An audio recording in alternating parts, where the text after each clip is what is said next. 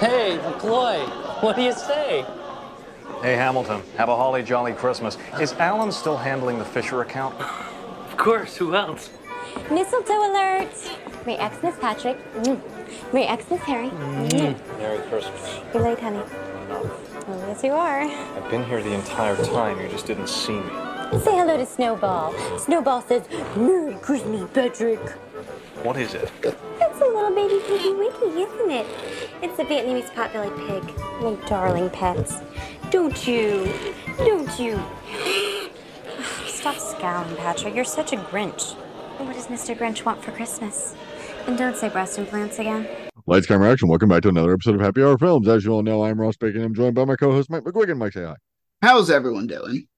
And as you should know by now, we're two dudes who drink and we talk about movies. Now, this time, we are in week two of book adaptation uh, August. So it's Happy Hour Book Report.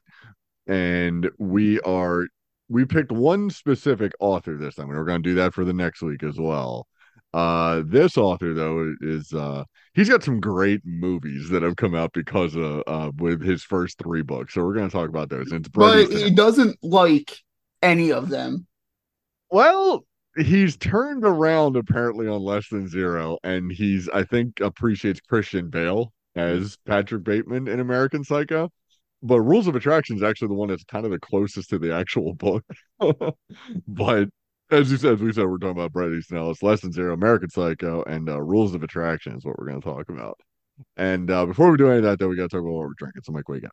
All right, so I didn't believe Pat- Patrick Bateman wouldn't drink beer. No. No. No, in fact, he's a I think he's a Scotch drinker. Um, uh, I'm trying to think what he does actually drink in the movie. Because when they're sit, well, he does have a beer, I think, when they're sitting around, uh, in the beginning, when they're just in that club in the beginning. I think he's got a beer with the boys, with the uh, with the other dudes. I mean, it was Um, the 80s, okay, man. so- You had to have light beer. So his uh according to the novel, his habitual drinking choice is J and B Scotch. Now, sense. obviously, I can't get a local Scotch because you know Scotch is all made in Scotland. Yeah, you think so? So I do have a local spirit, which I, I thought he might before I looked it up, I thought he might be a vodka guy. So I ended up getting stateside urban craft vodka from Philly. okay. Now I'm not a big vodka drinker, but um I'm gonna try a little bit on the rocks and then I got a mixer for it for the rest of the episode. Okay.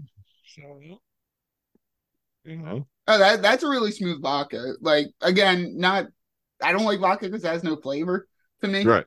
It's just dry But water. this has very little burn to it, and if I had to drink vodka straight, I imagine this would be a good choice. Yeah, it's I mean vodka's like dry tasting water kind of thing. It's like alcohol water. You know, there's nothing Yeah. to it, you know. But, um, happens and to like- be so I tend to avoid it because it happens to be the first alcohol I got sick on. So you know, it's probably the first alcohol that most people got sick on if it wasn't tequila, you know. Either that or like- Fireball. I feel like everyone's gotten sick on Fireball, at least in so- my age range. I was gonna say I'm so glad Fireball wasn't a thing when I was a raging alcoholic in college. Like I'm so glad, but Jägermeister was like Jägermeister and like Sambuca, which tastes like fucking blue liquor or black licorice. Which why did we do? Why do we do that to ourselves? Why do we drink liquors that taste like candy and ruin our lives? You know, like what's the point? That's I still can't taste. I still don't love the taste of cinnamon. It's not great. I mean, I enjoy cinnamon, but then again, I've never I've had like one shot of Fireball and that's it. But I, I'm not a Fireball guy. I just, for some reason, I, I can't get behind it. I'm not really that big of a liquor guy, but I definitely not a flavored, sugary liquor guy. Um, all right. So me, on the other hand, I uh had a baseball game in Berlin this morning, and on my way back, I kind of went through Gibbsboro and like by Eastern High School, and I stopped at one of their local liquor stores, and I got a New England Pale Ale from. Hold on, let me make sure I get this right because it's the Burlington Beer Company. Now that is not Burlington, New Jersey. That is Burlington, Vermont, which also, I believe, um, coincides with the liberal arts college that they attend in um in well that Clay attends in Less Than Zero, and that um our our heroes attend in Rules of Attraction, which is in which is in New Hampshire. Camden College is in New Hampshire. So this is right And next door. not Camden County College. That would be great. That I mean, it would make more sense for some of the actions that they have. But um, but this is called elaborate metaphor. so, which most of Bret Easton Ellis' stuff is just an elaborate metaphor or an elaborate take, fictionalized version. You'd hope fictionalized version of celebrities in L.A. and vapid rich, call rich white kids, you know, and all that. So, but yeah, it's it's elaborate metaphor. I just love the name of it. It's like, okay, elaborate metaphor. Sure, that's I guess that's a beer. you know, it's a New England Pale Ale, five four percent, brewed in Williston, Vermont. Good stuff. Now, why don't we start with the worst movie of the three, but featuring one, arguably one of the best performances in it. You could, yeah, yeah. I I do think Robert Downey Jr. is probably the second best performance on the list. Like I feel Patrick Bateman's too iconic. Christian Bale is like the Patrick Bateman. There's nobody else that would ever be able to do that. Would but apparently, and we'll get into a rules of attraction, because the main character that James Van Der plays is Sean Bateman, his little uh, Patrick's little brother. But apparently, they did shoot some scenes with Patrick in it, but it was with Casper Van Dien from Super Trooper, uh, Star- Starship Troopers. Huh. I was like, okay. I mean, if you show him from the back, I could kind of get it, but I don't. He's not Christian Bale. Like they don't look alike. But wait, wait. We don't even know if we it could be the correct Patrick Bateman. Just saying. Like, could be, yeah. But is is there really a Patrick Bateman? You know, but but Like, yeah, we, but we, no, we don't actually know if Christian Bale is Patrick Bateman. What? the ending scene? Uh, yeah, yeah, and that's that. We'll get into American Psycho because we did talk. We have talked about Psycho before. mhm. We had Jr. on. We talked it on. We talked about it with uh two actors, uh, one actor, two roles, or whatever it was, and it was um Howl's Moving Castle and American Psycho. But yeah, it's there is a real like watching it this time. I was like, wait, did anyone know who anyone was in that movie? they all completely wrong. But with Less Than Zero, it's you always, at least for me, I've always heard about Less Than Zero because it's like it featured Jami Gertz, who was like the 80s it girl. She had uh Lost Boys, I believe, was either the year before this or this year, same year as this. Um, and then of course there's uh Eric Stoltz is in it for some reason, and then of course everyone remembers it because this is Robert Downey Jr.'s role as Julian, where he is basically his life is crumbling because of his drug use, and this is essentially Robert Downey Jr. has said the movie that kind of kicked his downward spiral off. You know, it's like he was living this life, but this made it worse. And it's like, oh, I can see that. I can definitely see that Yeah, this, because of his so his performance is amazing as like an addict who just can't get it right and has all the charisma in the world to fake getting it right. yeah, Um he just he just can't keep a financial backer. he's it's hard to watch because of him. It is a hard movie to watch. Yeah, because and that's the thing. I think it's it's hard to watch, not just because you know the reality of what was going on with him, but it would be harder to watch if he didn't turn it around. You know, if he ended up a River Phoenix kind of situation, like he would be a lot. It would be a lot harder if he mm-hmm. didn't have an amazing performance in Oppenheimer recently. You know, Yeah. it would be it would be a lot harder to watch, knowing that this movie may have killed him. You know, but obviously didn't because Tony Stark exists now. Mm-hmm. But with him in this role, you're like, oh, okay, this is what an actor is. you know, this is an actor, and especially compared to the other two main hero characters, our our quote unquote good guys that we got. Jami Gertz, attractive young woman, can't act to save her life, and Eric Stoltz. There's a reason why he was not Marty McFly. You know, and it's all in this movie. yeah, no, and like there are scenes in this movie that I'm like, wow, this movie could have been amazing, could have been really great. But then those two are our main characters.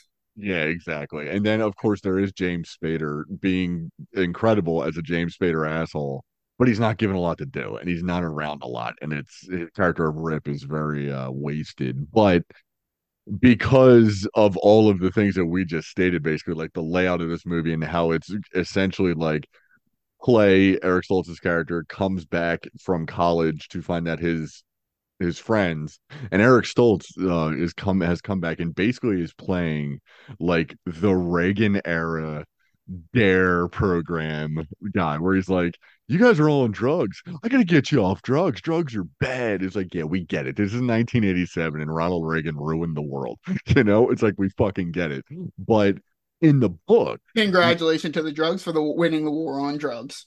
yeah way to go drugs. You're undefeated. You you've won at every turn but with with the book of this now Brady Ellis wrote this when he was 21 in college like so he was he was living allegedly living like this life and he was front and center for at least being able to witness characters such as this you know? And the only similarities between the book and the movie are essentially the names and that it takes place in LA, you know, and that Stoltz is back from college back east, and that's about it.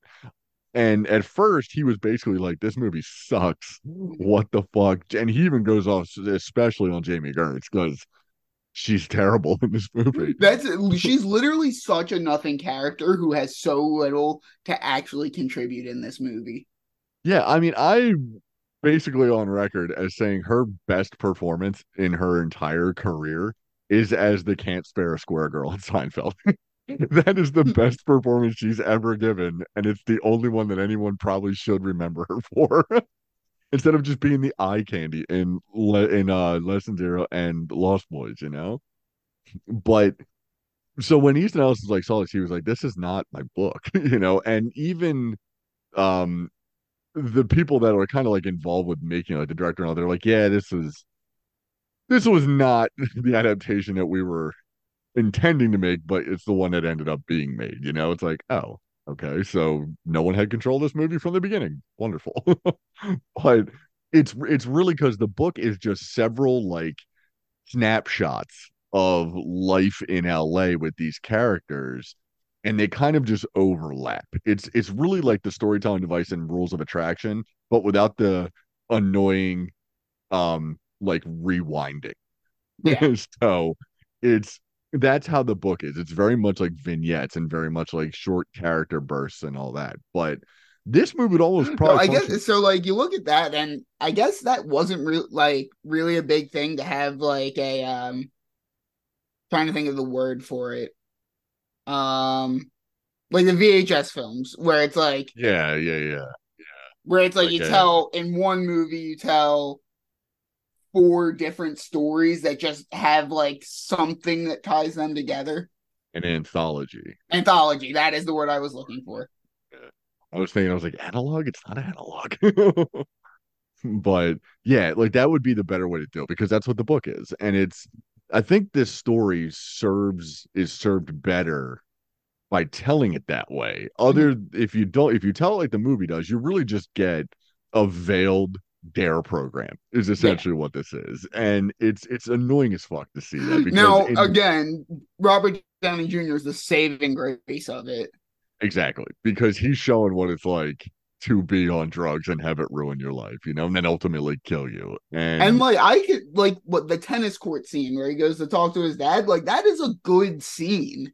it is, it is, and it's it's funny because even as like a young man there, you can tell he's going against an older man playing his father, and you can tell that that dude, the father, is out of his league. he's like he's well out of his league uh, acting opposite Robert Downey Jr. and it's it's so it's so wild to and it's that's the story of Robert Downey Jr. You know, it's like he was Julian, but Mhm. then he cleaned it up and he turned his life around. And it's it's so funny that like usually when that happens, you either get a drop off in talent after they clean up, or they die. And since he did neither of those, it's really the story like, oh my God, like it was there. Like the drugs were just subduing it, or maybe made it better. You know, it's this guy is like a like a drug addled Robert Downey Jr. is still great, apparently. Yeah, dude's talented beyond all belief and has endless charisma in t- when he's Yeah. on screen. So yeah, he's always going to be good. Even like what Kiss Kiss Bang Bang was like his first one after like getting clean, and again he's still playing like a screw up, but He's kind of playing Julian if he was a little more sober. yeah, or sober, because I don't think his character in Kiss Kiss Bang Bang actually does any drugs. He just kind of drinks a little bit, right? Yeah, he's more just a con man than like an actual. Yeah. Yeah, and it's the th- like the thing is with this, it's and also it's our main character of Clay, who is supposed to be our main character, I'll say, because RDJ really kind of is our main focus. But Clay is supposed to, he's basically just like observing the whole movie. Like th- he doesn't do anything. He doesn't a actually very like nihilistic way to show a movie. Like the way they made this movie, it was they were like, well, we're not creative enough to do it the way the book wrote it. So let's just have Clay be the observer and we're going to go with the nihilist perspective that nothing really matters. yeah, we're just gonna show uh, 80s excess, you know, and which they do perfectly because that first like club slash party they go to with all of the TVs, I was like, it's so many TVs. Oh my god. That's I'm trying to think who you could recast to be your main character in this because I feel like you don't want like you want someone who is way more confident competent than Andrew McCarthy, but oh, that's right. I keep calling him Eric Stoltz. It's fucking Andrew McCarthy. Sorry, my apologies to Eric Stoltz. the two of them are interchangeable. but I feel like you don't want someone that's going to like you want Robert Downey Jr. being the spotlight. So you don't want someone that's eking into the spotlight to take away from him, but you want someone competent enough to be a good supporting element to it. Right, exactly. Like you could go with the route of like a young Tom Cruise or a young uh Brad Pitt, but I feel like they would be too too much almost. I mean, well, did you catch uh the cameo by one young Brad Pitt in the opening party? No, I didn't. He is. He's like brief. He's like briefly in a shot. You can see him. Like I think it's when Andrew uh, McCarthy, when uh, Clay is walking into the party. I mm-hmm. believe Brad Pitt is like right there, and you can be like, "Oh, Brad Pitt." But mm-hmm. he does, and there was apparently there's apparently a story, and I don't know if it's true or not, where Brad Pitt like ad libbed a line so he could get a SAG card. So- but then like the director had to stop and like, look, motherfucker, like keep your mouth shut and just stand there. But my guess is because it is Brad Pitt, the line was probably better than anything that was written on the page. So him just saying it probably ruined it or made him look like an asshole. So they were like, look, no. it's like you upstaged us. and uh Ross's favorite band makes a cameo in this. Oh, which one? Well, this the soundtrack in this movie is pretty killer, but uh Oh no, I'm talking about uh the people referenced as musician one, musician three. What- Red Hot yeah, Chili Peppers are in this. Oh yeah, yeah, yeah, yeah. These those fucking dudes. Jesus Christ. I mean, it's it, it is a movie about California, and what other band ever's ever writ- written songs about California? but yeah, and well, there was a there's a song. They were actually supposed to be more in this movie. Like there was supposed to be like a Chili Pepper scene, but that got cut out because at the time they were doing their like only in their underwear kind of situation and like Yeah. somebody was like yeah we can't do that in this movie like that doesn't make any sense here you know because they were kind of sort of going for a little bit of a mass appeal to this Mhm. they weren't they weren't doing it basically like the book they weren't doing it like the book because the book is not for everyone this isn't a book that you like give to your kids when they start reading you know this is this is a I can't imagine it's that fun to read. It it's interesting, but the thing with Bret Easton Ellis's novels, and it's it's American Psycho is kind of the most guilty of this, is you get so much detail Mhm. about these people that you inherently don't like. Yeah. Simply because of who they are. They're these rich, privileged white kids. And the point of it is to skewer these people and show that yeah, this you're not that that's what I was struggling with with um with uh rules of attraction. Um, I was like, I don't like anyone in this movie. No, I don't like. I, I mean, we'll get to my my. I do have a favorite character in that movie, but he's only in like one and a half scenes, and it pisses me off to no end. But we'll get to him. But yeah, but it's and that's the thing with with the book in American Psych of American Psycho. There are pages dedicated to just listing shit in like Amer in like uh, Patrick Bateman's apartment, and it's all just like brand names, and it's all it's supposed to be this parody of name dropping and Yeah. of status symbols and all that. But at a certain point, it parodies itself because it is such excess of it. You're like, oh my God, I am up Bret Easton Ellis's asshole as he's up his own asshole. You know, it's like we're hiding out in his asshole. here. and that's how you end up with scenes in like uh in like uh Fight Club where like he's like reading through the catalog and they're showing all like all the prices and everything in there.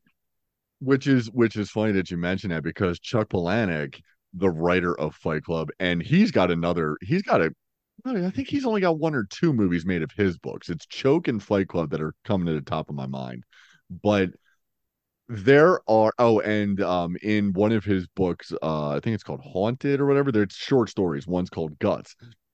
And a character dies the way the dude in i believe it's final destination 4 the dude that dies at the bottom of the pool because he gets Oh, his like intestine sucked out of his ass like that's that's the point of the story like that's what the guts part are and it's funny because the two people like when you're when i was in college and i was of that age and like 19 to like 23ish something like that Chuck Palahniuk and Bret Easton Ellis were like the two authors I was reading like crazy. Like I was reading all their books. They're doing all that because they were Palahniuk was like the height was like ascending basically because of Fight Club, and Easton Ellis was had American Psycho come out in '91, and the movie had just come out in 2000. So he was kind of seeing a little bit of a renaissance. But all, these authors are. It's funny because they both have great takes on pop culture and like our society as a whole. But Chuck Palahniuk with Fight Club is almost taking American Psycho and just saying everything that they say in this book is what inspires Tyler Durden to form everything that he does, you know? It's like informed Project Mayhem and all of that. It's funny to see these movies because they're kind of doing the same thing, but not like purposely saying basically like, hey, this movie is bullshit. you know, Yeah. this movie's message is bullshit. And I mean, this really, they are like Fight Club and American Psycho are literally like antithesis to each other. Like they're Right. telling you the same story. They're both following mentally unstable characters, but they're just going in totally different ways about doing it. Yeah, and if and the only thing with Fight Club is is and, and like you said, totally different ways. American Psycho the movie. Was it all in his head? Question mark. Fight Club the movie. This dude is in his head. you know, period. it's exactly the same. They are doing the opposite. And it's it's funny because Choke, the other Palahniuk adaptation, is just kind of like a one-to-one adaptation of the book and it's Sam Rockwell and he's pretty great and it's Wait a minute. When we were picking this, I didn't know Sam Rockwell was the star. I would have made us watch that one, you son of a bitch. it's it's one of those movies where it's like okay this is fine you know it's he's okay in it but it's not by far not one of his best you know Love So- Sam Rockwell. yeah I think I think what's her name Gillian Jacobs from Community I think she plays a stripper in it I'm trying to remember it but um but yeah it's and for for Bret Easton Ellis though it's he's got inherently filmable movies or books simply because you can tell this story very easily rich white kids doing abhorrent shit in LA maybe facing consequences, maybe not. Like you can throw all that in there because it's going to be a timeless story essentially because everyone always hates the rich, you know, and the the vapid excess that some of like in today, if we did this today, it would just be influencers is what this culture would be, and like Kardashians basically. Mhm. But even according to Ellis, like American Psycho is the one that he said was inherently he thought unfilmable, and as we'll talk about when we get about it, it's because of the content of that fucking book. You know, it's the stuff that Patrick Bateman does that is you would think unfilmable, but think about things that we put on screen recently. Terrifier just comes to mind. I don't think it was it's that unfilmable, right? Just maybe back in the 80s and or the early 90s it was. But, uh, Which is weird because that was like a lawless time in film. Yeah. It's crazy as hell. Like it's so crazy that it took until 2000 to film American Psycho. I mean, maybe like the world was just waiting for Christian Bale. You know, it's like they were just waiting for Christian Bale to be right, the right age, the right amount of jacked. You know, just to be able to get this movie made the way that they ended up making it. But unfortunately, before that, they only had uh, um, Andrew McCarthy, aka Eric Stoltz, in my mind, uh, and RDJ and Jami Gertz is there as well. Like, kind of putzing around in less than zero, and it's one of those movies that they, they just kind of putz around. And then They also don't over- kill Jared Leto in it, which inherently makes it a worse film. Exactly, exactly. Which they could have, they very well could have. But uh, all right. So Mike, how's your beer? Or It's your not a your beer, it's a vodka. vodka. How's your vodka? All right, so I switched over to the mixed drink. I added a little bit of a little bit of watermelon juice and lime. It makes a pretty good mixed drink. Okay, okay. So you have a I name for this mixed stateside vodka. I'm on record. I really like their seltzers, um, and their vodka's good too. Again, vodka. I prefer to make it mixed drink. Like it's not a. There's no reason to drink vodka neat or on the rocks, if you ask me, because it doesn't have a lot of flavor to it. They're like the old men, like that can do that. That just like come home, pour a glass of vodka. Usually they're like a lawyer with a lot on their mind. At least It's have like, it like a martini or something. do something like something with some flavor. But it's like if you can sip straight vodka, I'm kind of terrified of you, you know, because you might be Patrick. Add a little Bateman for all cucumber and lime. Like, come on. right. Yeah, it's just like vodka's a vodka's a mixer for all I care, you know. It, there's That's like I I'm I love whiskey. I collect whiskey. I can drink whiskey straight. Whiskey has different flavors in my mind. Yeah. Yeah, oh they do, yeah, it does, and even like rum to an extent does, you know, and Though I don't know anyone who just sips on rum. That's like right, the- but yeah, that's that's like the one that isn't the sip and drink, you know, which is odd because it's the one that you probably it has the flavor and everything, you know. There's different versions of it. Oh, I fucking know. vodka I, I can't just- imagine drinking spiced rum sh- like just on the rocks like that. That just Then- doesn't work in my mind. Fine, talk to the people in the in the fine people in the Caribbean, Mike, because that's where Captain Morgan made them all love their rum, you know. They're spiced rum. But uh now on the other hand, I'm drinking an elaborate metaphor from uh Burlington Beer Company and hmm, I say it was Williston, Vermont. So right uh right across the border from Camden College where our buddies and rules of attraction go and uh directed by fucking Roger Avary, you know. Um pretty uh famous cinematographer, I believe is what he was, because he's done Pulp Fiction. He did. He's like he works with tell Tarantino. because the most like the best thing about this movie is how visually striking like the edit is. It, it is Absolutely. wild how the editing in this movie. It's like just very fascinating to watch. Absolutely, yeah, and it's uh, yeah, he's he's well, he's not a cinematographer, but he has collaborated with um Tarantino a bunch, and he's actually won. He's won an Academy Award for Pulp Fiction for uh, original screenplay, and uh, yeah, so right off the bat, this dude's got this dude gives some credibility to this movie because he brings, like you said, like a style to it, and it's it's funny because in the book, this mo- this book um, starts mid sentence, and you're it's a stream of consciousness kind of thing. Like you you're just put into this person's head, and it just starts mid sentence, and the book, like the movie, ends mid sentence, and it's just kind of like you're jumping into this party, you're jumping into somebody already in the middle of a story, and you just go with them, and then you leave and you go about your day when the when you feel like it at the very end, you just kind of bounce. But so when it comes to actually like being faithful to the book, this one's fairly faithful because for the most part, it is just kind of like told as a vignette, like a like a bunch of different stories taking place at once.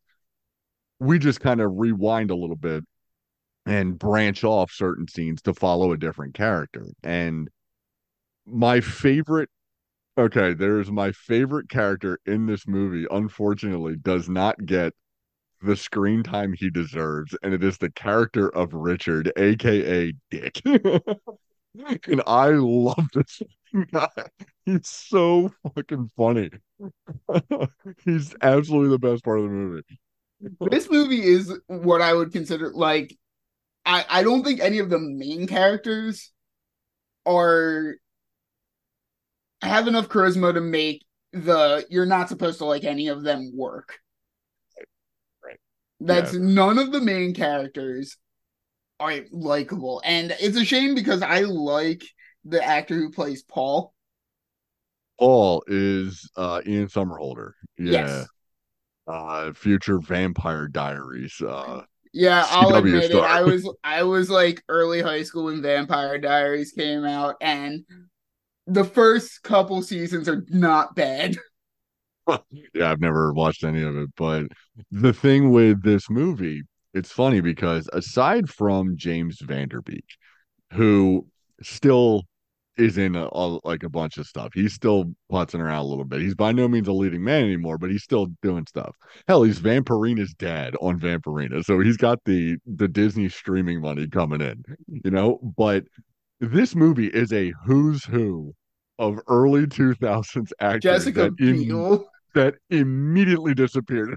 but Jessica Biel is probably the one that has tried to come back. And I think the world's kind of been like, look, Jess, we love you, girl, but not anymore. It's just not for you anymore. You're Mrs. Timberlake, I think. I don't even know if they're still together or not. But when you look at it, Shannon Sossamon. Everyone remembers Shannon Sossamon. then there's Kip Pardue. Everyone remember Kip Pardue? Ian Somerhalder, Kate Bosworth, Thomas Ian Nicholas. You remember him from American Pie and American Pie 2? Yeah, that's the only thing. And he's rookie of the year, wasn't he? It's like these are the only things these people have done. After this movie, their careers go away. Now, recasting our main reca- recasting Bateman.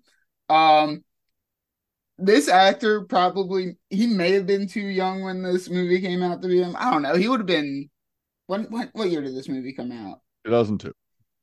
So he would have been about twenty. Boyd Holbrook, I think, would have made it. Oh, yeah, yeah, yeah. Bad guy, Logan, Indiana Jones, uh, Dial of Destiny, right? I didn't see Dial of Destiny, but he is the bad guy in Logan. But what makes he's- me think it is if you did you watch Sand the Sandman on Netflix? No, but I know, I know which character he did. He's like he plays the. Corinthian in that, and I'm like, dude, that guy is obviously like a monster, but he's like my favorite character. And that's I think that's the thing, and I forget where I heard it, but like Boyd Holbrook is like the modern day kind of Zapka Yeah. because he's always like some kind of asshole in the movie in the books and the the roles that he takes. And it's like that's kind of what he's getting pigeonholed as playing. So yeah, he would be he would be pretty good in this, but I don't know if he would have that like not grizzled actor, you know, like grime to him yet, but he would he would definitely be a little more intense, I think, than he has James more charisma to me. I keep saying charisma. I keep using charisma, but that's Charisma. If, ironically enough, Charisma Carpenter, not in this movie. Very famous early 2000s, not in this movie. but I'm like to make this like this movie is fine. I again the problem is you don't connect with any of the characters because you're not meant to, but none of the actors are quite up to par to make them likable despite the fact that you're not meant to like them. it, this is basically like elevated CW, is what it is. It's kind of like if you take Riverdale and give it a little bit of like mainstream feature film credibility. That's that's kind of what it is. And what what I like are the little things in this movie because there's a lot of little shit that's that's very fun to me. But you do have to give them credit. It's very ballsy to start your movie with date rape. you know, Date rape, filming, and and treating it as if it's just a casual thing that happens at parties, you know? and They then don't treat it throwing as the up on the horrible thing it porn girl at the end. Right. Yeah. They don't treat it as the horrific act that it is. They basically treat it like passed out during the party. Oh, well, I guess my asshole's getting violated. You know, it's another night again, another night at Camden College. yeah, I really don't know how to feel about that opening scene. it's it's tough and I, from what i remember in the book it's a little worse um but then there's also the jessica biel bangs the football team scene. Mm-hmm. And it's it's like well that could be worse as well but at least she's a willing participant from for the most part. She's and she goes on to marry a senator. exactly yeah. So like that's her her character is that. So at least for that it's like oh she's just a very promiscuous woman who managed to I guess do 22 dudes at once. I mean, it's fine. Mm-hmm. But then there is um there is Ian Somerhalder's character of Paul, and he's just the gay guy on campus who is perpetually trying to turn the straight guys kind of thing. And it's there there is the scene with his the two the other gay dudes on campus, apparently, one of which is Jay Baruchel, apparently. And that scene's pretty funny when they Jay Baruchel's apparently ODing and they take him to the hospital and they have him laid on the ground. His eyes are kind of rolling back in his head, and the doctor comes out, feels his pulse, and goes, Yep, he's dead. It's like, no, and then he's like, he keeps saying shit, and Baruchel just kind of comes back. He's like, What? No. And they go to haul him out. He's like, No, I must insist you bring back your friend's corpse so I can perform some tests. This doctor's killing me, man. He's not like a mental patient wearing a jacket. He's like a legit doctor at this hospital. Yeah. yeah. And like, God, I wanted this movie to be better than it is because of like the little scenes like that. And like, there are things, again, that work in this movie. And the cinematography makes it visually appealing to watch. Yeah, you keep you keep it keeps your attention because of that. And then like having little uh little scenes like it's like I said, it's the little vignettes, the little scenes. You could cut these and they could all be ske- like comedy sketches, a lot of them. Or they could be like little tiny art films, you know, especially the scene with Fred Savage. the scene with Fred Savage is so good simply because of uh, Fred Savage uttering the words, I can feel my dick. I can feel my dick after shooting heroin into his feet. It's oh, it's funny as hell. But then of course, you know, we'd come to find out that Fred Savage in real life, not that cool of a dude, you know, but it's then do you know the story about the DVD commentary with this? With this movie? Okay. no, I do not. So Brett and I used to have the DVD too. I don't think I have it anymore. I think I that was one of the ones I got rid of. But Bret Easton Ellis was supposed to do a commentary for the DVD, but he was very. I think I think he said he was a big drinker at the time, maybe drugs, whatever. But either way, he overslept and missed it the next morning. So as a joke, the director was apparently friends with Carrot Top. Now, Carrot Top has a DVD commentary on this movie, and it's him basically watching the movie for the first time and just kind of doing like a Mystery Science Theater 3000 kind of commentary to it. but I was like, and everybody was kind of like, "Oh no, it's it's this arty thing. It's just how ironic is it? Isn't this funny?" But no, it turned like to cover up the fact that Bret Easton Ellis was too drunk to actually show up. But I was like, "Oh my god, I wish I had known about this when I had the DVD because I probably would have watched this movie a thousand times with just Carrot Top's commentary on it." I, I kind of want to find that. yeah, I know. Like, it makes you want to go to like the the three dollar bin at Best Buy and get a DVD from it. But then, of course, there's Clifton Collins Jr.'s character, and uh, I think it's Rupert. I think is the character's name, Yeah. or Rufus. Rufus is the character's name, and um, he's hilarious because the dude is like coked out of his mind, but he's super paranoid and he's a drug dealer and all that. And Bateman owes him money and everything, and Bateman keeps lying to him because he's Patrick Bateman's little brother. The dude is loaded, right? He's like from a family of money, but he keeps saying he's like a Neb- Nebraskan pig farmer. he's just trying to And like what he goes up and talks to the girl. He's like, I'm pretty sure I fucked her in like the first week of school. and then introduces himself as a different person. right. It's so good. And but yeah, Clifton Collins Jr. character is like, you motherfucking motherfucker. like every line he has in that first introduction. And you're right, it's Rupert, I'm pretty sure. Uh, yeah, let me pull it up. Let me pull it up. Let me pull it up. Clifton got Rupert. You're right. Yeah, I was. I second guess myself. But my favorite is also like one of my other favorite characters is his like right hand man, that Jamaican guy, who when we're first introduced to him is reading a magazine called Cum Shot Review. it's like legit magazine that he's just flipping through. What a great again, idea. the little things in this movie make me understand why it would be a cult classic. Yeah, but I'm like, if you just get the casting on the main characters a little bit better, this movie could be fantastic. Yeah. Then there's of course there's the Jessica Biel. She's blowing lines of coke and her nose starts to bleed, and we get the less than zero line of rusty pipes. you Yeah. know? But um, I was trying to remember if they said that at all in American Psycho, but we do. We are we if they don't, we do get the trade off of Justin Theroux yelling at a guy in a bathroom stall next to him while he's trying to do cocaine. But and then of course, like I said, there's there's my my favorite character, Dick, and Dick's mom is played by Swoosie Kurtz. Swo- uh, Paul's mom is played by Faye Dunaway. they are only in one scene in this movie, and I don't believe they were ever given a script. I think they were just told to react to whatever is being said. Because when Dick is like just saying the shit he's saying, Swoosie Kurtz, you can tell, is like trying to hold it in. she is trying not to break. And Faye Dunaway, I think, is just drunk. She's just legitimately drunk.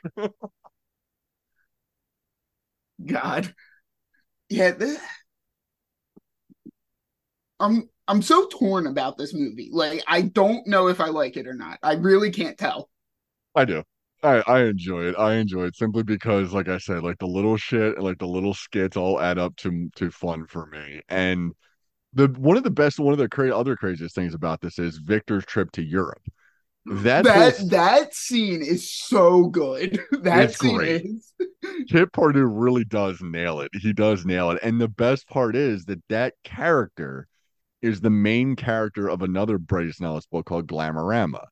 And what happens in that is that Victor is a model who goes to Europe and eventually becomes like a Zoolander type character. He's a terrorist model, but he doesn't even know it. Like he doesn't even realize that that's what's happening. And that's what the masks are when they wear them their masks and the and the car bomb that does go off at one point when he's with the uh, the random girl he meets. But apparently they filmed that scene over like 15 days and had like 70 hours of footage. And they did turn it into like an hour and a half long movie called Glitterati, which for which is supposed to be basically the adaptation of Glamorama. But that movie will never see the light of day because apparently there's a lot of Elvis Costello music and a lot of other songs that they used that they couldn't get the licensing rights for. And rather than change the music, they just said, fuck it, I guess we'll never release it. so it's just chilling in someone's in Roger Avary's like drawer somewhere. it's an That's unreleased movie.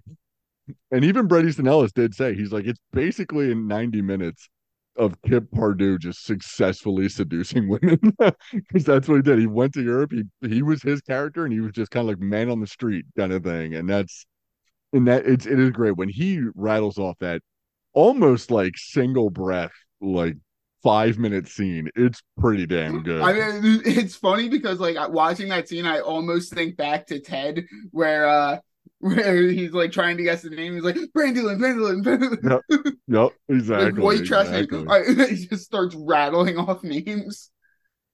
I love the my one of my favorites is the the little stinger to Victor is did you catch the message written on his whiteboard on his door No, when when Lauren goes to him and he's like hey I don't know who you are you know I, I was like that's great like because she she's apparently his ex and he has no fucking memory of her but she's like in love with him and when the when he shuts the door because he's gonna bang Jessica Biel because she's like dancing around she comes dancing in the frame onto the bedroom she just kind of waves or it's like hi I'm banging him so then he shuts the door, and on his whiteboard it says, "Victor, the test came back positive. Be careful." I was like, because then when I was in college, and I don't know if it was the same for you, Michael. When I was in college, we all had whiteboards on our doors, and it was like, that's the kind of message you leave just to fuck with somebody. yeah, my I think my favorite in college was uh one night freshman year. I me and my friend were hammered. I my hangover was insane and I had an 8:30 the next morning and he came out and checked his whiteboard and I wrote the message I don't know how but I made it to my 8:30 right. There we go. But yeah, I mean that's that's the kind of message that like everybody writes or should at least write on someone's got a whiteboard on their door. Just leave something. The best would be the best thing to do is to time it for like parents' weekend.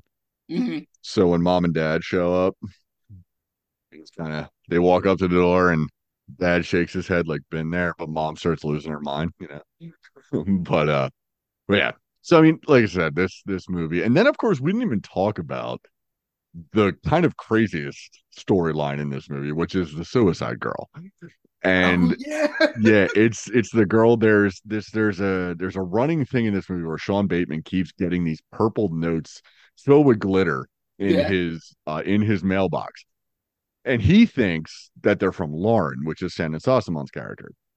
But instead they're from this unnamed girl who eventually ends up killing herself in a bathtub. Now, if you pay attention to the movie, she's in every scene that Sean's in. She's in the background. She's over on the edge. She's doing something. And her storyline is taking place in the background of this movie. Just like her life presumably is taking place in the background of all of these uh, lives. But then she kills herself. And it's like, wow, we started with date rape. We have a crucial plot turning point of a suicide, and none of it matters. No one cares about any of it. That's another. This movie, like again, I've never read one of his books, but all three of these movies are so nihilistic in their outlook. It's kinda how it is. crazy. Yeah, I mean, of of the three, I would absolutely recommend while reading Psycho, like reading American Psycho, just to see, if anything, to see the differences or the stuff that they left out in um in the movie, which is includes a uh, I think an entire chapter dedicated to Whitney Houston. it's pretty. It's like they take uh, you the Huey Lewis uh, monologue and just extend it. You watched Tacoma FD. I did briefly. I watched a few. Uh, I think I watched the first season of it. So I watched one of I think it's one of the newer episodes last night and it made me think of American Psycho for some reason. But they were uh well one of the guys goes on the dark web and I guess he's trying to earn money after burning down something. and he's doing the uh he goes on the eat this type of videos on the dark web and he doesn't use a VPN. So guys just keep showing up like at the fire station with crazy ass things for him to eat.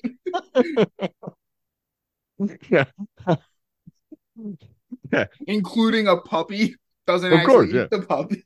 Yeah, feed feed me a cat, you know. But uh, all right, so it's it's probably oh, I guess I, I would be remiss. Like I said, my favorite character, Dick. His best line is a response to Swoosie Kurtz.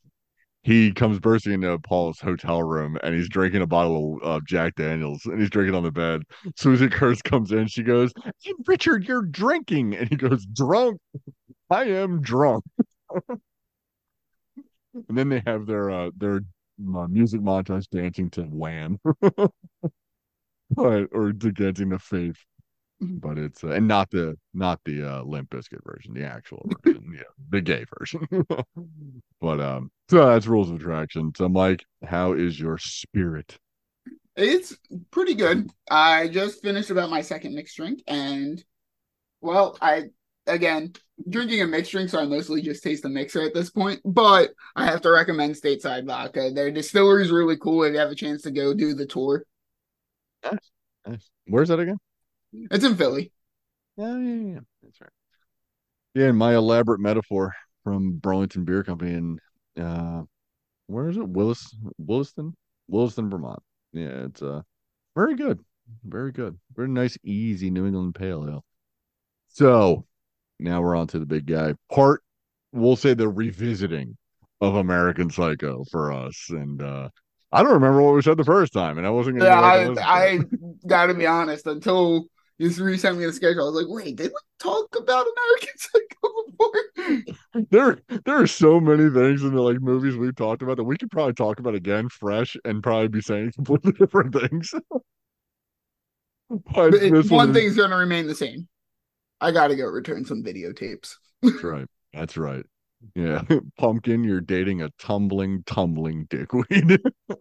You know what? I thought about it, and uh you can have them. yeah, American Psycho 2000 directed Mary Harron, but I already said all this. This one is actually very faithful to the book as well, except for it. It really does shave down the book into a palatable movie. Basically, is kind of what it does. With um, it does it does get rid of a lot of the extreme shit. A lot of stuff that's in Patrick's notebook that uh Chloe Sevigny is like flipping through. That's a lot of stuff that actually happens in the book. Um, there, like I said, there's entire there's an entire chapter dedicated to Whitney Houston.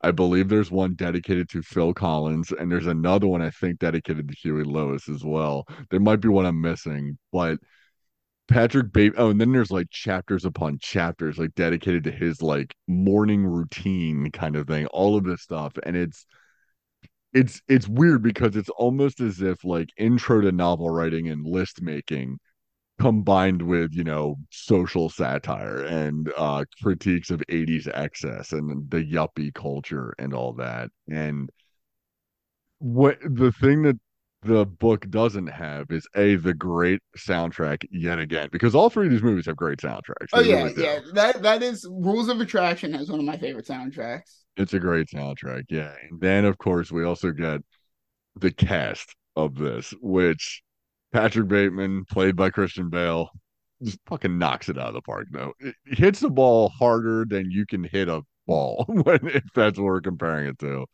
and it's so damn good. He is so perfect in as Patrick Bateman. It's kind of scary, you know. It's it's very the scary. fact that he based his like insane look off of a Tom Cruise uh interview with Oprah.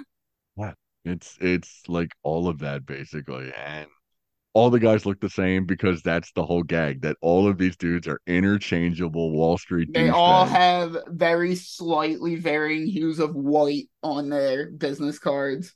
right and slightly different fonts. The only one which is funny, the only one that is different is Lewis's, and he's gay, so that's why it's like even funnier. Like, oh, course his would be a little bit different, probably a little better looking too. He's got like the gold type on his. It's like, Yeah. oh, that does look better. and and. Yeah, the the real question is though, the the the first question everybody sees after watching this movie asks is, did any of it actually happen? I mean, that's that's the first question you ask because Patrick Bateman confesses everything to who he thinks is his lawyer, but his lawyer doesn't even remember who he is. He thinks it's a joke. But the real question is, does anyone in this movie know who anyone is? And I yeah, argue, who is Paul Allen? Who is Patrick Bateman? Who is Well, I argue that there are three people in this movie who actually know who Pat- Patrick Bateman is. One of which is Patrick Bateman himself. The other is Justin Theroux, and the third is Josh Lucas, who play McDermott and Bryce, or Bryce and McDermott, respectively. They constantly refer to him as Bateman, and like, mm. there- there's never a question as to who Patrick Bateman is when he's hanging out with those two dudes. don't and like two like people hear the name Bateman, they go, Oh, that guy sucks. Sure. Then it's it's funny because then there's Van Patten. There is Marcus Halberstram, the, the legendary Marcus Halberstram. What a great name for one. Marcus Halberstram is such an amazing name. That's like if you if you add the third onto that, that would be like one of the Family Guy jokes where he's like, William Bottom Tooth the Fourth, how do you do? right. Well, he's got he's got to be. That's like one of the names where you add like a C period before the name, like like C Montgomery Burns, like Mr. Burns Yeah. is it's like C Marcus Halberstram the third. yeah, it's Marcus Halberstram is such an amazing name. I love it. And then of the of course, Halbert Strand fortune, we made money off chewing gum in the 1940s. right, yeah, all of that. And it's it's so funny because then like you look at this cast, this cast again is also stacked. we mentioned Bale Theroux and Josh Lucas. Then there's Bill Sages Van Patten, Chloe Sevigny as Jean, Reese goddamn Witherspoon as Evelyn, and Evelyn, to her credit, in a movie full of amazing lines, has my one of my favorite lines in the movie. It's when they're at the Christmas party and she says, "Oh, hello, Patrick, Mr. Grinch. And what does Mr. Grinch want for Christmas?" And don't say breast implants again. of course, Patrick Bateman would ask her to get implants. So my favorite line in the movie is, "What's that? Duct tape. I need it for taping something." Taping something, yeah. And then he puts it in a drawer. Yeah, and then he was part of that whole Yale thing. The whole Yale thing? Yeah, he's closeted homosexual, probably did a lot of cocaine. That whole Yale thing. Ed Gein, Maître d' at Canal Bar. I just love that these dudes know nothing about anything that's not status related somehow to New York. You know, it's it's just so good.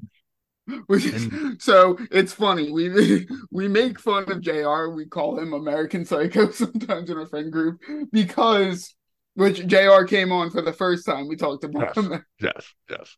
But JR works for uh investment bank and live he lived in Manhattan. Now he lives in Queens.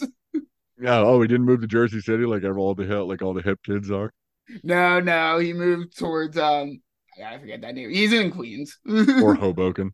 yeah. Hoboken's another one that nobody wants to pay the New York taxes and prices. They move to Hoboken or Jersey. And you still play pay New York rent. Oh, of course, yeah, yeah.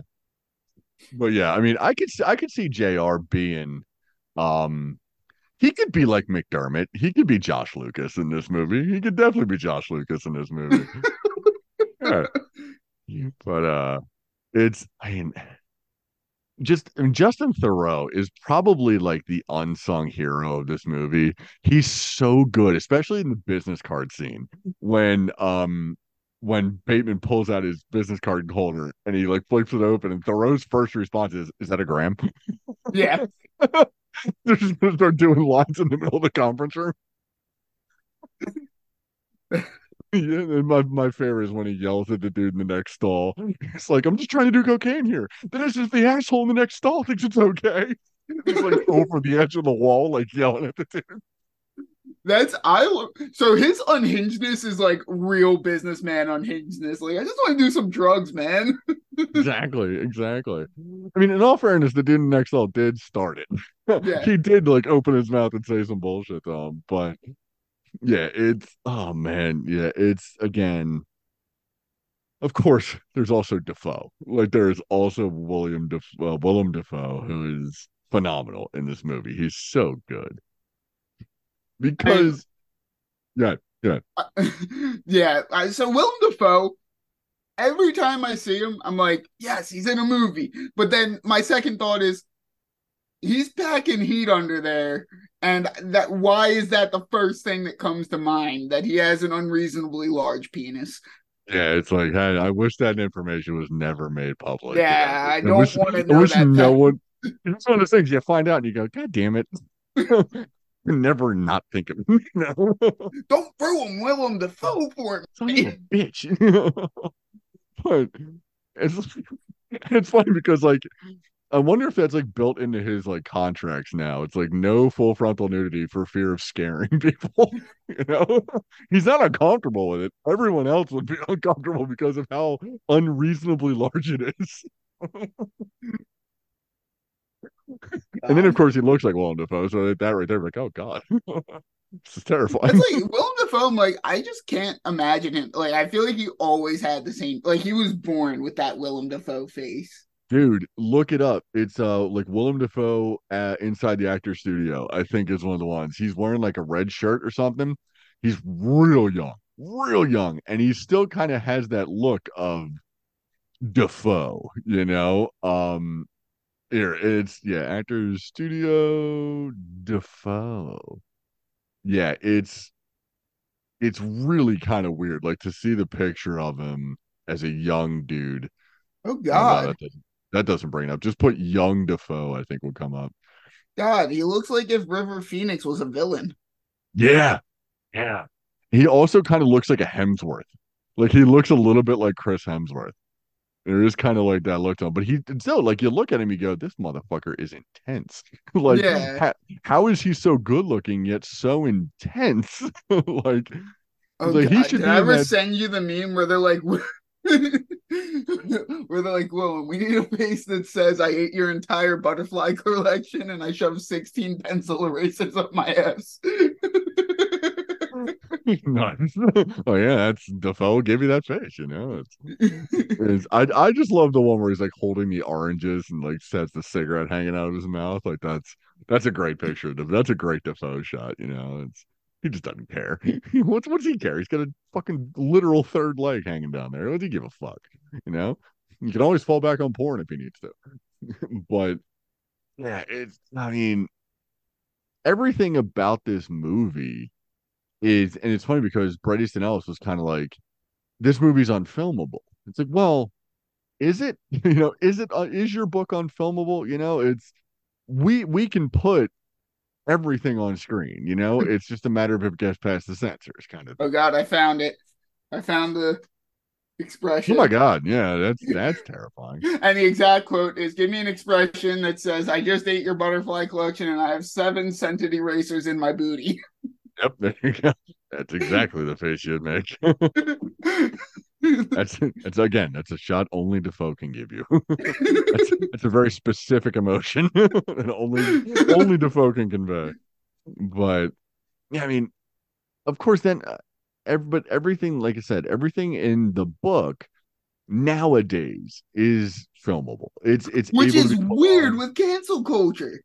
exactly, and Well, that's because violence isn't like for some reason like just abhorrent violence is not part of cancel culture. No, no, we have no problem with violence unless it's male on female. Like unless it's a man just beating and killing a woman or a woman dying to further a man's agenda, looking at you, Mr. Nolan, because you managed to do it in Oppenheimer as well.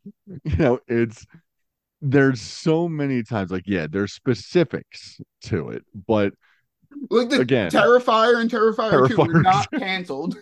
Right, Terrifier exists. It probably isn't canceled simply because of how purposefully over the top it is. And it's like there is there is a level you hit where it does become comedy essentially. And it is the yeah, like hanging level. a girl upside down and just cutting her in half. Mm-hmm. bisecting her with a knife, which would take a lot more effort than Art the Clown exudes to do that. You know, but Well, hang on. Art the Clown, I think, is a supernatural being. So he just m- at the end of that movie, he becomes one. When he does that to the girl, he's just a crazy man with a knife. we don't know that actually. I don't know. I I've always thought that that'd be dead. He's just a clown in that movie, and then he becomes a god, basically. but it's the the but the thing is, if you watch that movie, the question is when that girl gets bisected like that, she is topless for some reason. Like, does she need to be topless? Does he need to rip her underwear off to access her vagina to cut through it? Probably not. you know, it's it's a cleaner cut if he doesn't have you know bits of underwear in there, but pretty sure that's not what he's worried about. and but then there's there's a scene in the book of American Psycho, and it's in the notebook that Jean reads in this movie. There's a scene where Patrick Bateman cuts a girl's head off and puts it on his erect on his erection, and he kind of walks around to his apartment with it, or with it like sucking his dick. And yes, could you show that? Probably not, you know, but could you allude to it? Yes, you definitely could. And in the year 2000, the way you did that was by putting it in a notebook that another character reads. But and like having the book readers know the know what that scene is. But there is a way to do that, and there is a way to film everything here. But if I remember correctly for the book, the book is a lot more straightforward. Of Patrick Bateman did this shit. Like Yeah. he he is just a psychopath. He is a serial killer. Whereas the movie was like, what if it was all in his head? What if no one actually does anything that they talk about and no one knows who anyone is in this culture? You know, what if it's just a superficial ass culture where people are based on looks and status and who you are and what you do does not fucking matter, you know? because they all have the same job at Price and Price, you know, or Pearson Pierce. Now, this movie has my favorite scene in cinematic history. Which one is it? You The should know. cat? You should know. Oh yeah, no, no, it's it's it's clearly the part where Patrick Bateman feeds a cat to an, an ATM machine. Yeah, that's it. Yeah, sure. It's the it's the peanut butter soup that he that he that he orders. Of course, it is the Jared Leto scene. It's it's the killing of Paul Allen. the the only whining and we know is dining, in the news. the whining and dining and murdering Paul Allen. I love when he's like, he's like, what are the newspapers on the ground? You have a little dog, like a chow or something. yeah, or something. no, Paul, I don't. No, Paul. Yeah, all of the react the responses. Is that a raincoat? Yes, Paul. hey, Paul. I'm doing the Fisher account now, you stupid fucking bastard. I just love the shot of it's such a great, I don't know if it was by accident just how uh, from exerting himself doing the the axe chops or if it was a purposeful makeup touch with Bateman like Bateman's hair kind of blowing back with the Yeah. blood all over his face. It's such a great look because he does take the time to kind of smooth it back out a little bit to light the cigar at the end. And it's like, of course, that's what he would do after axe murdering a man. the other mark of an excellent movie is how memeable it is. And Oh. this movie, this movie's got the memes. so many of them. It's the it's the Patrick Bateman ooh face that he gives uh, uh, uh Paul Allen. The The business card. One of the new ones is when he's looking at himself in the mirror while he's fucking, and it's like Having sex different scene, things yeah. he's watching.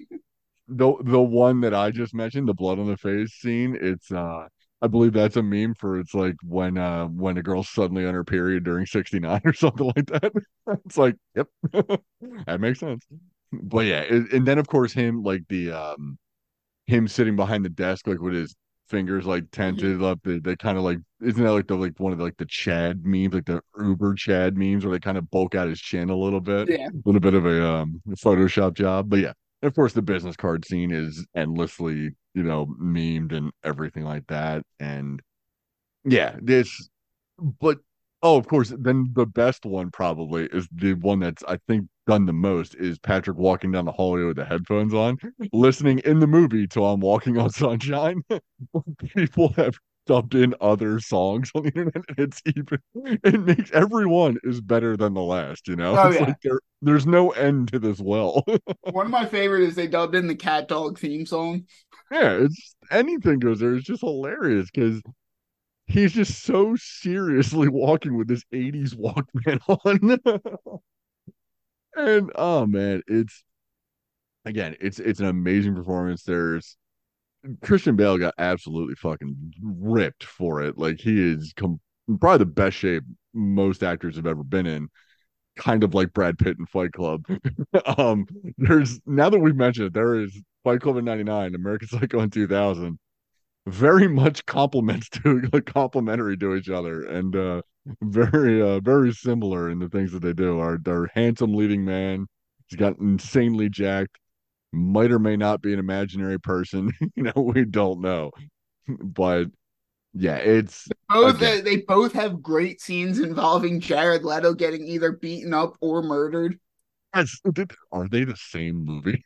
Oh my God, are they the same movie? Is Tyler Durden Patrick Bateman?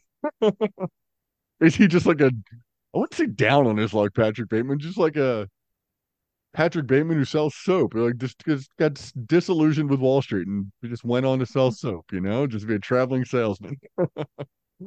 but it's yeah, they both work for soulless corporations. Like he works for Pearson Pierce. Tyler Durden work as a uh, is basically a um uh what is he? He's an auditor or something like that. He's an Yeah, he's auditor uh what? Are you He's the guy Fight Club out- or in Fight Club. He's the guy who figures out if you need an, a recall on your vehicle or something like that. But yeah, he's like an insurance um adjuster, actuary. Actually, he's, I think yeah, I think that's what he is. I don't think we ever get an actual title, but what he does basically is he figures out in that great scene in the plane with the on the plane with the woman, he figures out if you need to make call or make uh, issue a recall on a vehicle, you know. And again, it's like all these movies, they're they're based off of two books written by two guys who knew exactly how to portray these two gay dudes, by the way, like Palahniuk and Easton Ellis are both gay as well, and it's it's like a straight. I wonder if a straight dude could write this. You know, it's it's like, is there something about like the the experience of living in LA or wherever and meeting these people and going to these clubs and doing this like lifestyle that being gay might give you a little more access to. I don't know. It's it's weird. It's like a straight guy just wouldn't have. I don't think any of the like definitely not like. I don't want to say the fashion's cliche as hell, but like the superficiality, like he just he'd probably be more of like a caveman about all of it. You know, it's there isn't a like yeah, and there's like a level of of cynicism to Yeah. it where like they were both growing up in a time where like it wasn't it, it wasn't totally like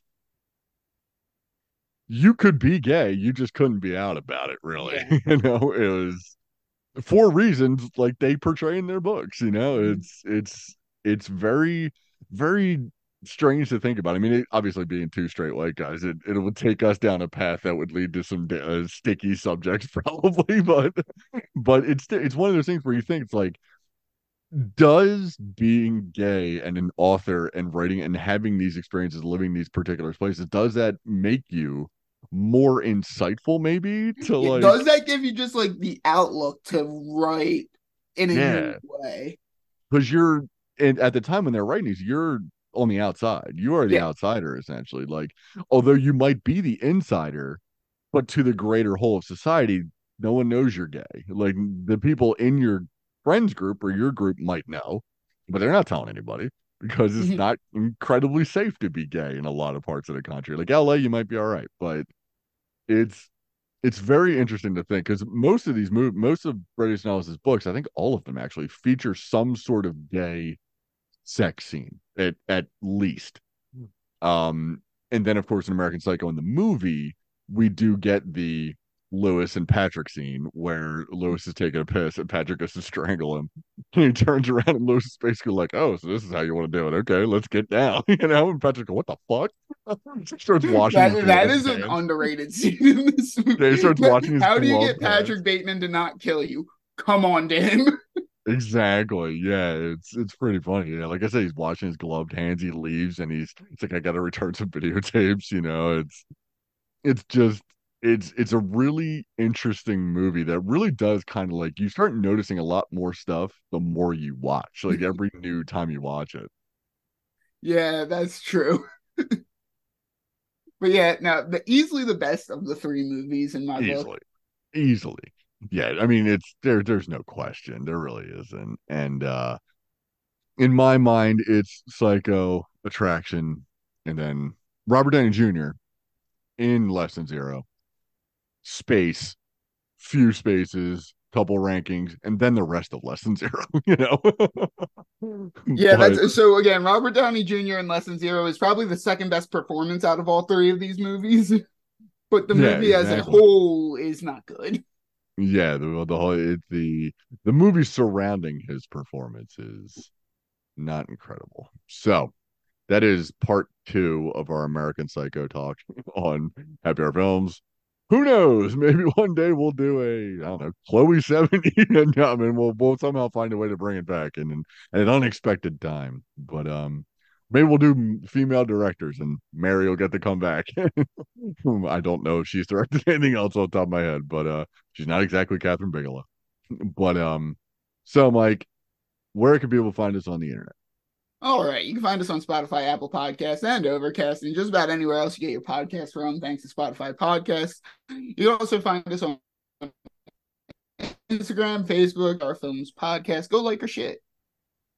So like you said Instagram, Facebook. You know, you had a kind of a glitch with the internet there briefly, so I don't know if anybody actually heard you, but Oh, Instagram, Whatever. Facebook, and YouTube. Like our yeah, shit. there you go. If you're still Yep. here, you should you should know. you Yeah, should you should. know. You should. And uh where are we on that Threads account, Mike? Oh, I Is anybody actually on Threads anymore? what? We could be the only ones. We could be dominating Threads because I don't think any. I don't know if anybody else is on. Is is Twitter now X? Yes. So you didn't hear about that? No. Oh yeah, that's just just Google uh Elon Musk X, and it's funny because he wants to call Twitter videos X videos, and I believe there's already a porn site that's called that. So the man just loves the letter X, and he doesn't think he just does things, and oh boy. so, all right, but while we figure out a way to I don't know tell Facebook, Twitter, or Instagram, Twitter, all of our stupid movie ideas, and just put that garbage out in the world, which would that'd be fun to do. We still have to do this podcast, which we are going to be in week three of book adaptations. Now, like we said this week, we specifically focused on one guy, Easton Ellis. Next week, we're going to focus on a guy who a couple of you may have heard of. You may have seen a few of his movies. We're going to focus on the non horror versions of those movies. So, we're going to be talking about Mr. Stephen King. And we're going to discuss Shawshank Redemption, Green Mile, and Stand By Me. And it's going to be fun because This is going to be one of the Green best Mile's- weeks in it's going to be of good. To be good. Green Mile is uh, pretty damn long now. yeah. so long just overall quality of film, I there's not many weeks where we get to talk about three, we'll Yeah. say A minus to A plus movies. Yeah, I haven't seen Stand By Me in quite some time, but it does feature the right amount of Feldman. My all time favorite.